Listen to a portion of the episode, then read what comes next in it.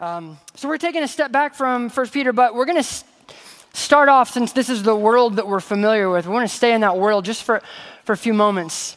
Thinking about 1 Peter, he's teaching the church in 1 Peter how to live a beautiful life in a hostile world. How do you shine when the forces of evil and darkness start crunching in on the church? How do you do that? It's a skill that the first church, the early church needed to know, and it's a skill that we need to know now as our world increasingly becomes more hostile to our faith. But this morning, instead of continuing and advancing that discussion, I want to step back and take a look at the discussion itself and realize how crazy that is, that there's a discussion in the Bible for Christians, for God's people, to learn how to navigate hard things. If you think about it, think about everything that Peter had witnessed in his life, starting with walking on water, starting with Jesus calming a storm, eating bread that Jesus had broken miraculously and provided, seeing demons cast out of people and lives restored and sight restored. He witnessed the power of God. God had come, and Peter had been a witness of that. He'd seen the crucifixion, but he had also walked into the empty tomb. He knew Jesus was alive. He knew that the power of God existed in the earth. He was there on Pentecost, filled with the Spirit, and he preached a message in which 3,000 people were baptized at the end of that message. And that bridge we just sang in King of Kings about the Spirit lit the flame and the church of God advanced throughout the entire world, Peter lived that story. The fact that he picked up his pen and he wrote to the churches in Asia was a testament to the fact that God was alive and victorious and powerful. Christ had unleashed an unstoppable movement. The Spirit of God was moving throughout the world and taking the gospel. But just as these churches were planted and established throughout the civilized world, everything changed. You know the story. The unstoppable force of the church, nothing could stop it. It ran into the brick wall of the Roman Empire. And they pushed back. At first, the church was treated with suspicion, and then it turned into contempt. By the time Peter wrote the letter, Christians were beginning to face mistreatment, mockery. They were derided for their moral positions, so much so that Peter could write the church and say, "You're enduring a fiery trial."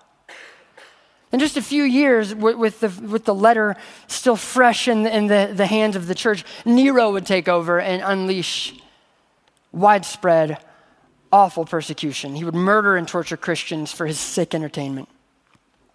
No, we know that the church triumphed. The fact that we're sitting in this room this morning and you can go and look at the ancient remains of the Roman Empire, it shows you that the church has triumphed, and we celebrate that fact just as Jesus predicted. But it's confusing, isn't it? A little bit. How could the triumphant God of the resurrection and Pentecost watch his saints burn on a pole for the sick entertainment of a perverted emperor? That's a hard question that we need to wrestle with. It doesn't make any sense. What do we do when the facts of our faith, what we know to be true about God, doesn't line up with what we see in our life? What do you do? How do you handle that tension? The facts of your faith don't line up with the facts of our lives. A lot of people in the early church felt that tension, and it didn't make sense. And they had no way to reconcile that tension. And so they walked away. The personal cost wasn't worth it. That's why the New Testament is filled with stories of God's resurrection and power and triumph, but it's also filled with stories to Christians to stick with it and persevere when you don't feel that power and that triumph. It's an interesting dynamic that we have in the Bible. It was a major problem in the first century, but it's not just a first century problem. Christians have been wrestling with this for 2,000 years, and I bet this room is filled with people asking similar questions. God, I've prayed for healing. I read this book, and I see it happening, and I know you can heal me, and I've seen healings in this church. Why am I still sick?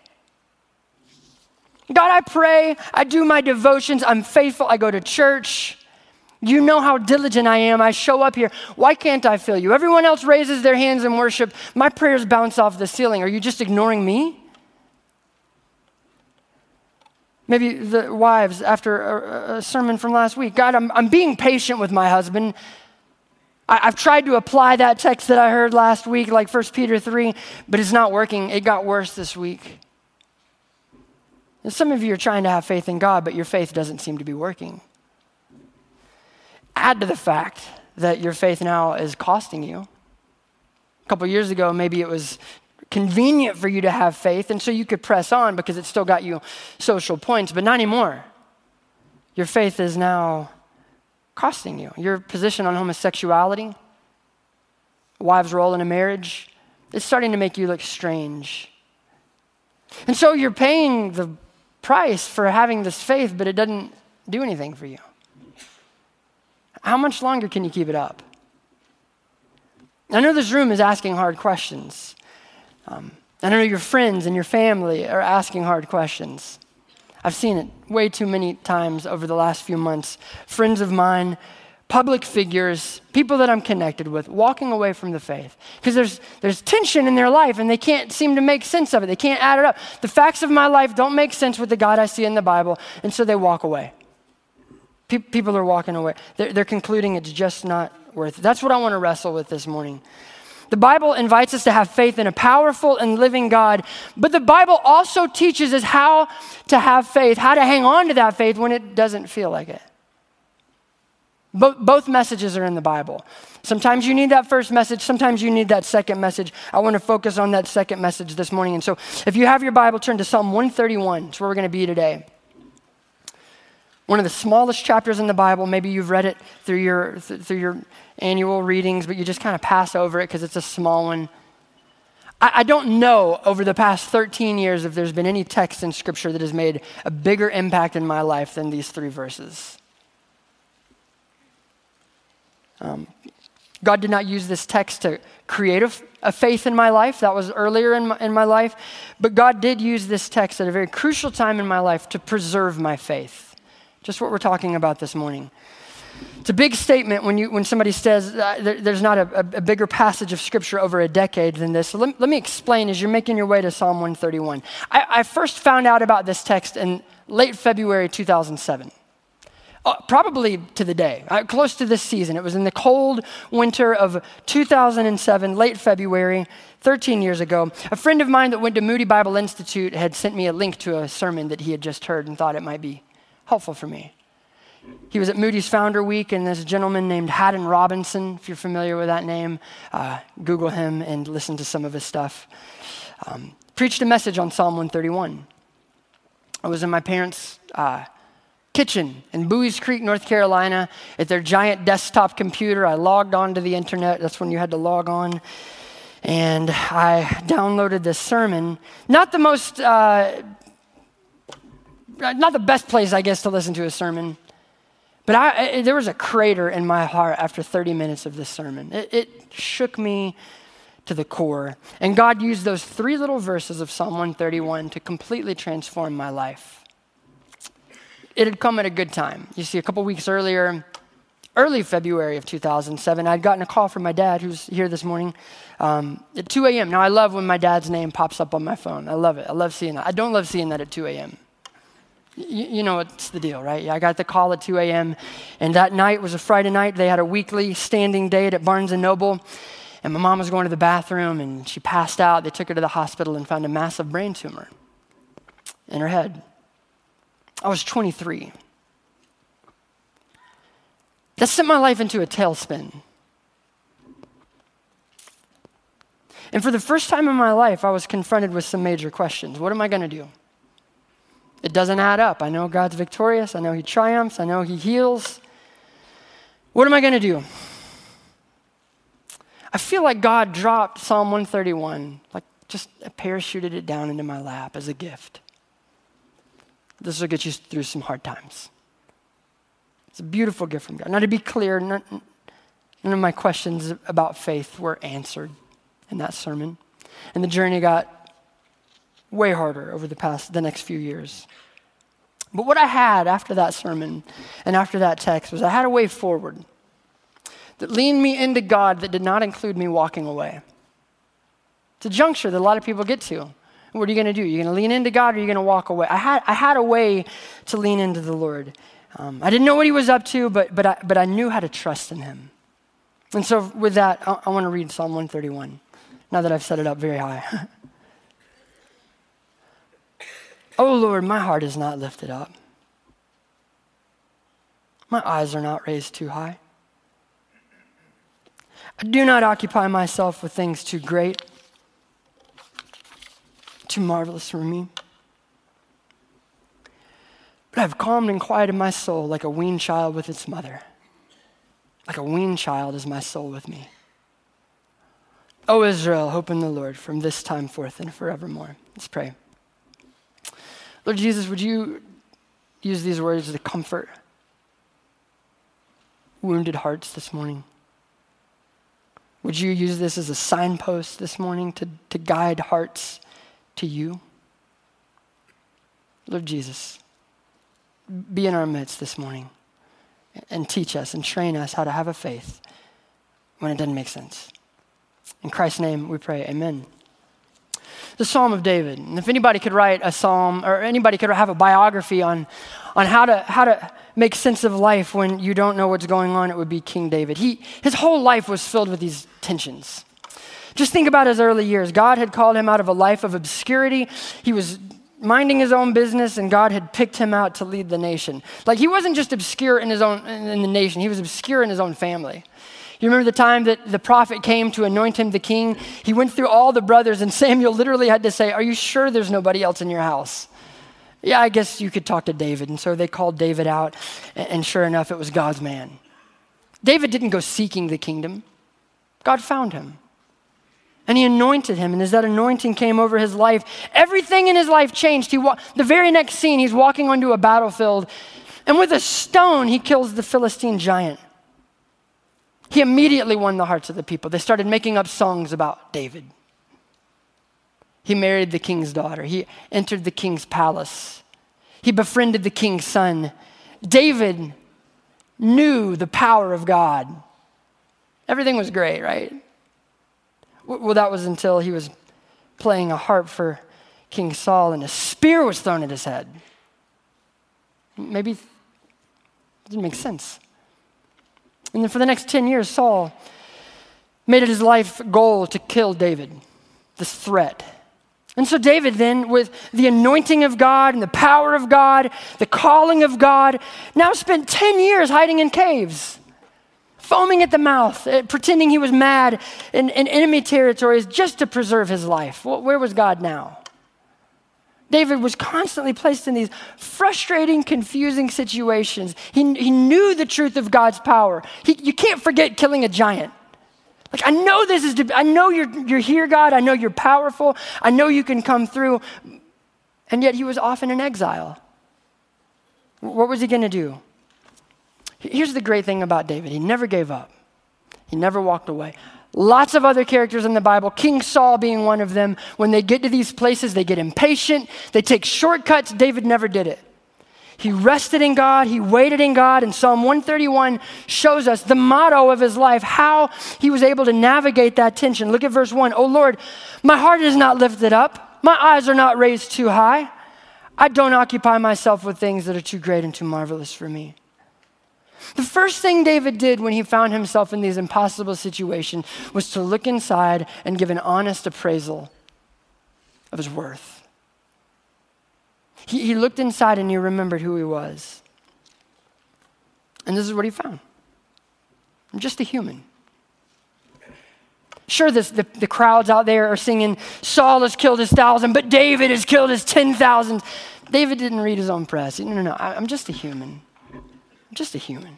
He knew better. His heart wasn't lifted up. That means swollen with pride, a bigger self-worth. He didn't think more highly of himself than he ought. His eyes weren't raised too high. The Hebrew literally means he wasn't looking down on people. That's what happens when you're proud. You begin to look down on other people. And then this third one I love. He was not occupying himself with things that were beyond him. He wasn't grasping for things that were clearly out of his reach, demanding answers to questions that just he didn't need to ask. There were things that were out of his control. So David sang this song to remind himself how small he was. This was the secret to David's greatness. He knew how small he was. He lived within the limits of his humanity. There's a story in 2 Samuel 6, You remember it, where David had gotten the ark and he's bringing it back to Jerusalem and he's dancing before God with all of his might. And what is his wife doing? It's a good picture of looking down. She's looking from her palace down at David and despising him. How dare the king act like that?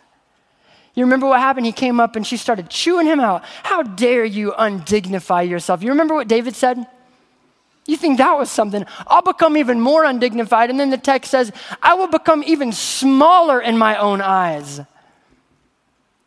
I don't value myself up there like you do. I'll become even smaller. If you want a mature faith, that is the first step. You give up your pride. Pride is the enemy of faith.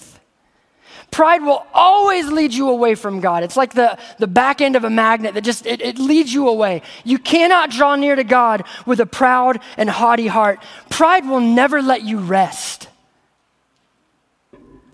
Pride will puff you up. It will cause you to look down on other people. It will make you entitled and arrogant. It disorients you in the world. You can't make it through pride that way, or through life that way. You remember in Alice in Wonderland where how she's always blowing up and filling up the houses? That's how pride does to us. It disorients us and it doesn't allow us to make it through life. It's a miserable way to live, but many of us don't know any other way. It's the condition of our hearts since Adam and Eve rebelled in the garden, but it's incredibly difficult in our own society now. Here's why. I think for many societies, I think have rightfully seen pride as a vice. Our society encourages pride, encourages thoughtless ambition. Work hard to hide the fact that you're small and fragile and needy. Don't let anything in. Don't let anything show that you're weak. Puff yourself up.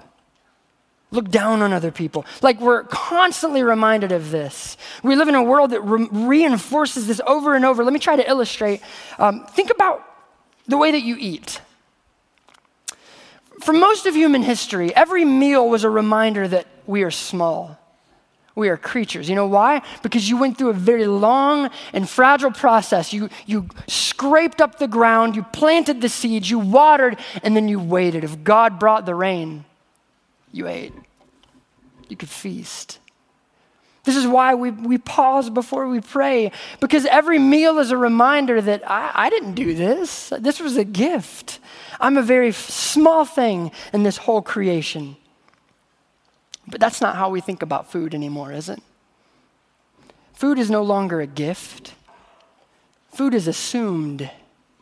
This is why you go to your grocery store, and if they don't have your brand of almond milk, you let them know.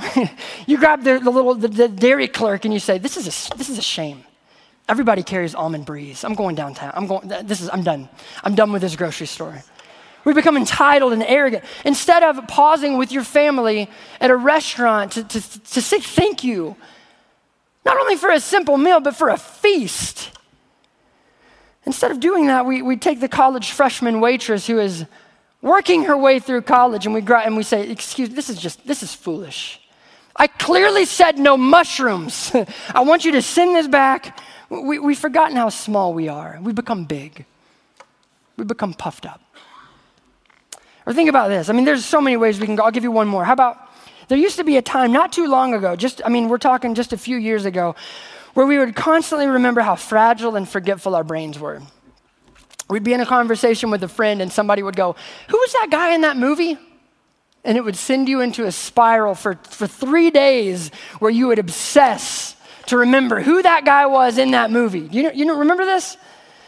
You would lose sleep. Your performance reviews at work would crush because you're just trying to rack your brain. Who was that guy? You're calling your aunt. Surely she'll know. And it would always end at 2 a.m. You'd pop your head. It was Gregory Peck. All right, I can rest. You remember that, don't you?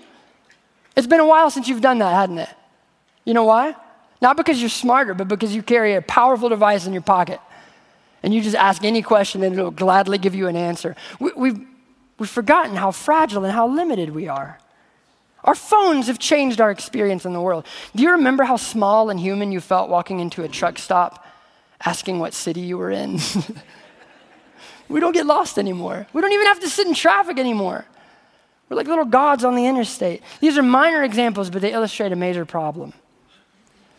We can't forget how small we are. I'm talking to my generation and younger. We've not lived through a global war. We've not been humbled by a depression, but we have lived through unprecedented affluence. Technology has improved our lives in every way. And as wonderful as that is, I fear that we've become very entitled. And unless we check the condition of our hearts regularly like David, we will become swollen with pride, and we're going to regularly venture out into areas that we don't belong in. It's so dangerous, and here's why. Because the puffed up soul, the soul that ventures out into things that are too great and too marvelous, it's not prepared for disaster. It's not prepared for failure. If you never experience hunger, if you never experience forgetfulness, if you never get lost, if you never experience and remember how small you are, what are you going to do when something truly awful happens to you? Will you demand an answer from God? When you go through the valley, as we sang about this morning, what will you do when God feels distant and your prayers bounce off the ceiling? Will you give up and walk away? Now, I need to be careful here because I want you to know that it's appropriate to ask hard questions of God. He invites you to. He inspired David on other occasions, many other occasions, to ask the hard questions. In Psalm 22, my God, why have you forsaken me?" It's okay to ask hard questions. It's okay to ask honest questions of God when your life falls apart. Listen to Haddon Robinson. "Sometimes the question why is the sob of a broken heart. Sometimes the question why is like a pained sigh. The difficulty comes when the question mark becomes a dagger, and that dagger is pointed at the heart of God." That's the essence of pride, when you demand an answer. David did not go there. He could ask his question in pain. No matter what the response was, he would trust. He refused to sit in judgment over God. There were things too wonderful and marvelous for him. Look at the second verse. Because David was able to renounce his pride and humble himself and remember how small he was, he was in a position to trust God. If arrogance is the back end of the magnet that drives you away, humility draws you in. "But I've calmed and quieted my soul. Like a weaned child with its mother, like a weaned child is my soul within me." Again, the proud heart can't trust God. It doesn't want to. But the humble heart leans in like a child with its mother. Now, this is a very intimate image. And I would imagine there's a lot of adults, full-grown men in the room, self-sufficient people that feel uncomfortable with relating to God like this. For a lot of you, this verse confirms your suspicions. Christianity is a weak religion for weak people, but it doesn't help you when things get hard. That's not what this verse is saying. Remember who wrote the psalm. David was a warrior king. This is my imagination here. Let me just give you this. As I was imagining this text this morning, thinking about who wrote this psalm, I couldn't help but imagining David getting back from battle, wiping blood off of his hands, picking up his heart and singing this psalm. This is not a weak faith. This is an extremely mature faith. Key word in this verse is weaned. There's a dramatic difference between a breastfed baby and a weaned child. We've gone through this a few times in my home. We have lots of kids. And so I know the drill. The breastfed baby is a cute baby, so adorable and snuggly, but don't be fooled. You walk up to the crib, and every 2 hours, they're like a time bomb. Every 2 hours, you know the drill. They start to stir in the crib, and they make that face, and they start flailing their arms. Now here's the trick. When they make that grunt, you know that grunt. You have about 5 seconds to get that thing to its mom before it makes an ungodly noise that should never come out of a human that size. That's not what David's saying here. "Calm me down. I'm restless. I'm hungry. I need you. Calm me down." That's not how David is saying it. That's not the image of discipleship in the Bible, but it's how many of us relate to God. We're stuck in a perpetual infancy. Maybe this will help expose some of the ways that we think about it. I came across an article from David Powlison, a fantastic Christian counselor, that he's known for creating what he calls anti-psalms. So flip a psalm inside out and write the inverse. So if the psalm shows us what a life of faith in God looks like, he'll write an anti-psalm, which shows us what the practical godless existence looks like that many of us live. The anti-psalm 131. Oh Lord, I can't stop thinking about my problems. Nobody understands what I'm going through. I demand an answer for every problem I face, so naturally I'm noisy and restless inside. Like a hungry infant fussing on his mother's lap, like a hungry infant, I am restless with my demands and worries. I scatter my hopes onto anything and everybody all the time. It's convicting. That's not a life of faith. But it's the only life that many of us know. God wants to move you beyond that, to grow you up. It's a really painful process though, and it's kind of like a weaning. You went through that when you were a kid, and it was hard, and you didn't like it, but it was for your good. And it's what God wants to do with your faith. The loving mother will say to the baby, "No more milk. I have something better. Me."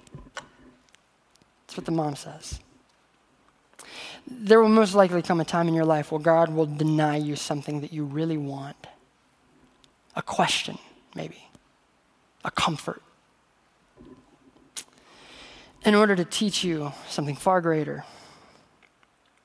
This transition is a really hard transition, and I feel like that's maybe where a lot of people walk away. They don't want to do it. They can't face that God would be maturing them, and so they walk away. But for the people that stay, there's an amazing blessing if you learn to trust in God, even when you don't get what you want. Spurgeon says it well. It's a blessed mark of growth out of spiritual infancy when we can forgo the joys which once appeared to be essential and can find our solace in him who denies them to us. That's the great message of Psalm 131. God may not give you an answer. He may not take away your pain, but he always promises something better. He will give you himself. Like a weaned child, you can go to God always and find that comfort. Some of you are hung up on the question why this morning. Why, God, why? It's not a question that God promises to answer. He denied it from Job. And he denied Paul 3 times. God may never reveal why you're going through what you're going through, but he gives you something better. Can I suggest a deeper question? You might think that that's the basement. Why? There's a deeper level, and I want to invite you to go to that this morning. Is God for me? Can I trust him? And the answer is a resounding yes. Who shall separate us from the love of Christ? Shall tribulation or distress or persecution or famine or nakedness or danger or sword? As it is written, for your sake we are being killed all the day long. We are regarded as sheep to be slaughtered. No, in all these things we are more than conquerors through him who loved us. For I am sure, this is a promise. You can rest in this. That neither death nor life, nor angels, nor rulers, nor things present, nor things to come, nor powers, nor height, nor depth, nor anything else in all creation will be able to separate us from the love of God in Christ Jesus our Lord. He may not give you answers to your questions, but he will give you himself. Take comfort in Christ this morning. One final thought. Verse 3, back in Psalm 131. O Israel, hope in the Lord. From this time forth and forevermore. This conclusion's boggled me for a lot of years. It just seems unexpected. This is a pretty intimate psalm. And if I were David, I would have kept this one in the private journal with the lock and key, and not the one to be sung by God's people for 3,000 years, because it's pretty personal. It's pretty intimate. But that's not how David worked. He wanted his faith to be embraced by the entire nation. He was a good king. It wasn't just this journey between him and God. It was a communal thing. Oh, Israel, trust in the Lord. Hope in God, both now and forevermore. He prayed that for you and I, you and me. Earlier this week, a friend and I were talking about sermon preparation, and he asked how long I've been preparing for this message. I told him about 12 or 13 years, and I mean that. As I've said, this psalm is very meaningful for me, and I've had many occasions to preach, but I always jump over it because it's pretty personal. Like I wouldn't, you know, the Bible says you value the word more than gold. I value this one more than gold. I genuinely do. And it hits some soft spots in my heart. There were parts of my manuscript that I couldn't get through this week without breaking down. But this final verse compels me to preach. We need a strong and mature faith, church. We need a strong and mature faith. I'm crushed. This sermon was also written out of a place of deep pain and brokenness to see people walk away from Jesus. It is wearing me out and tiring me. And I know that some of you are on the brink. You've drifted, you don't know if God exists, and you're ready to walk away, and you think, there's nothing to get me back to God. Like the journey back to God will be this long and horrible process of silence and penance and good deeds. And no. I want you to know this morning, there's one movement you need to make. If you're in that place where you don't know if you can make it anymore, you don't know if you can make it another day, and you can't think about walking back to God, there's one simple movement. And I want to invite you to take that right now. It's about as simple as a little kid crawling into the lap of his loving mother. It's what God wants from you. Will you trust him even if the facts of your life don't line up? The facts of your faith. Will you rest in God this morning? Oh, Israel, church, trust in the Lord both now and forevermore. I want to invite us to pray, and I want to give you some space to do just that, just to cry out to God and to rest in him and to trust in him. The band, you can come on up and prepare for one final thought. I want to give some space for us to contemplate this.